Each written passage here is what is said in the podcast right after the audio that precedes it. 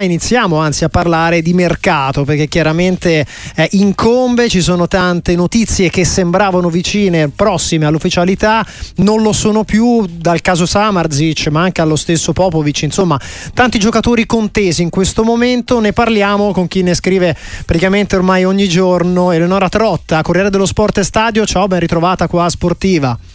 Ciao, ciao e un saluto a tutti i radioascoltatori. E allora direi di iniziare proprio da questo caso Samarzic, perché sì. sembrava tutto fatto per il Napoli, esattamente come sembrava fatto in estate per l'Inter. Poi adesso però c'è questa freccia messa dalla, dalla Juventus e allora cosa sta accadendo? Partiamo da qua, Eleonora. Sta accadendo che il giocatore in questo momento vuole la Juventus, o meglio, lui già de- alcuni mesi fa aveva dato dei segnali in tal senso. Non so se vi ricordate, aveva messo un like a un post della Juve. Sì, un indizio trattato... social, sì. Esatto, che non sono mai casuali questi indizi social. Quindi lui, tramite il, mh, mm, il suo entourage, rappresentato dal padre, una serie di agenti, ha fatto capire alla Juventus che gradirebbe moltissimo l'ipotesi bianconera. Quindi si lavora per un suo trasferimento o a, a giugno o già a gennaio. Cioè la Juventus sta cercando di capire se magari con la cessione di qualche giovane, magari valutando l'uscita di Miretti da capire poi la formula, l'Udinese può in qualche modo abbassare le pretese e cedere oh, a gennaio già Samarzic. Allora è chiaro che l'Udinese era già entrata nel, mh, mm, nell'ordine dell'idea di cedere oggi il giocatore perché il giocatore ha fatto capire di volersene andare, però ovviamente con la Juventus devi impostare la trattativa e devi capire bene la formula, i bonus eccetera. Quindi si tratta per portare oggi Samarzic alla Juventus. E a questo punto il sorpasso al Napoli sembra come dire cosa fatta diciamo oppure potrebbe diciamo, esserci un sorpasso, un'ulteriore allora, puntata di questa telenovela Eleonora Trotta. Sì, ah, sicuramente il Napoli può vantare un canale privilegiato con l'Udinese e quindi un rapporto solido e collaudato. Allo stesso tempo un po' per la classifica, un po' per mh, mm,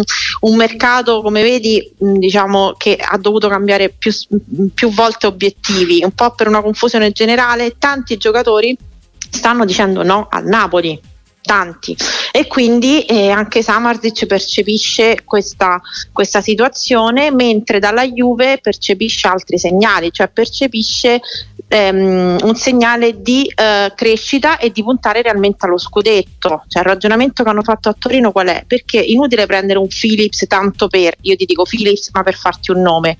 A questo punto andiamo direttamente su un Samarzic. Mm. Esatto, su un giocatore diverso con caratteristiche diverse che Allegri ha chiesto perché poi alla fine loro non prendono Philips o un giocatore simile perché non hanno bisogno di quel giocatore, loro vogliono un calciatore che ti possa dare il cambio passo, che ti possa creare più occasioni anche in zona gol e Samardzic per loro risponde a queste identichette, quindi meglio puntare su Samardzic, investire su Samardzic anche, anche in ottica scudetto che prendere un Philips tanto per. Juventus che però non si ferma perché c'è Diallo come altro giocatore, c'è lo sì. stesso Popovic che anche qua sembrava vicino al Milan ma non lo è più.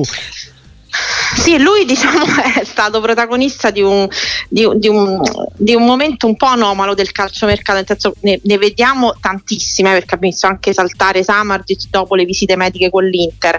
Cioè lui si è presentato a Milano per, di sua iniziativa perché il Milan non era lì ad aspettare il giocatore, chi sì ha un accordo con il Milan, vuole il Milan, però mancano gli altri accordi, cioè ovvero quelli con gli intermediari sulle commissioni, che in questo caso non sono proprio dettagli. E quindi cosa sì. succede? Succede che eh, il giocatore e ha costretto anche a valutare altre opzioni nonostante la sua volontà di vestirsi rosso-nero quindi mm, la Juventus è attenta a tutte queste opportunità. Giallo è un affare virtualmente chiuso nel senso il giocatore deve arrivare in Italia per le visite mediche eccetera. Però la Juventus aspetta che si risolva anche il caso Ranocchia che è il giovane in prestito all'Empoli che ha un'offerta del Palermo per comprare il cartellino sui 3 milioni di euro. Però il giocatore prima di decidere vuole valutare anche le offerte della Serie A. Quindi la Juventus ha anche una serie di opportunità per monetizzare i cartellini di alcuni giovani e quindi poi investire direttamente sul mercato. Ti chiedo anche della possibilità di un ritorno di Bernardeschi, visto che stiamo ormai parlando di Juventus a 360 gradi, Leonora Trotta. Lui, lui si è offerto in tutti i modi possibili e immaginabili, cioè lui, Insigne, sono tutti giocatori che vorrebbero rientrare in Italia, si sono um, anche Insigne no? si era offerto alla Fiorentina, però al momento ci sono ancora dei costi ritenuti alti, quindi eventualmente se ne riparlerà più avanti. Ecco, per quanto riguarda le altre, perché insomma non c'è solo la Juventus, un Inter che insomma ha già preso Buchanan il, il, Milan che invece a questo punto rimane ancora un po' eh, alla finestra, diciamo, dopo Terracciano, quello sì è un acquisto ufficiale. Eh, cosa, cosa, sta offrendo il mercato? Forse non quei nomi che ci si poteva attendere, possiamo dire così, un po' Eleonora. Mm, bah, allora, diciamo che il mercato di gennaio è sempre un po' particolare e non ci sono poi così mh, mm, tanti movimenti, però allo stesso tempo sono tutti un po' concentrati sull'attaccante, no? o comunque sugli attaccanti di seconda, terza fascia. La stessa Fiorentina vorrebbe fare qualcosa in avanti, esatto. la Salernitana Uh, idem um, perché comunque la Fiorentina ha una buona classifica senza diciamo tanti gol degli attaccanti. Quindi il ragionamento è pensa se no, hai un grande attaccante comunque, comunque attaccanti che ti portano più gol. Dove potrebbe eh, essere sì. e quindi ti ripeto, sono tutti. Ken, per esempio, in questo caso è uno che fa gol a tanti, fa gol alla Fiorentina, al Monza, al, ai club della Premier League, è un giocatore che può innescare una sorta di effetto domino, perché poi c'è la Genoa che è su Zurich come vice Retegui, eh, anche l'Empoli potrebbe prendere un altro attaccante, abbiamo detto della Salernitana, quindi ci sono questi movimenti per le seconde punte o comunque per eh, rinforzare l'attacco che sicuramente interessano a, a tante squadre. Questo allora anche per quanto riguarda l'attacco, c'è qualcosa che ci dobbiamo attendere a breve di ufficiale, Leonora Trotta, magari di sorprendente, oppure rimaniamo per ora diciamo in una situazione di dire tanti nomi sempre, sempre in ballo? Sicuramente la Juventus, perché poi sai, Giuntoli mh, sulla carta sembra un direttore, mh, come dire, eh, molto razionale, no? nel senso che si muove con tempi, ehm, con una programmazione di un certo tipo. Invece, da quello che ci dicono, è un gran paravento, nel senso uno che poi sa cogliere l'opportunità, sa inserirsi quando sei, vedi Ciallò, no? Mm. Cioè anche lì lui c'è stata una fase di attesa. Lavora sotto traccia, sì.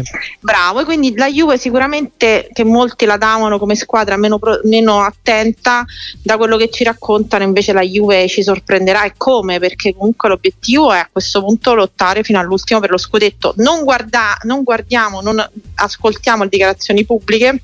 Loro vogliono vincere lo scudetto e quindi si vogliono rafforzare in un certo modo. Grazie, grazie allora alla giornalista del Corriere dello Sport Stadio, Leonora Trotta, per aver fatto questo punto di mercato con noi. Grazie, un saluto, buon lavoro a tutti.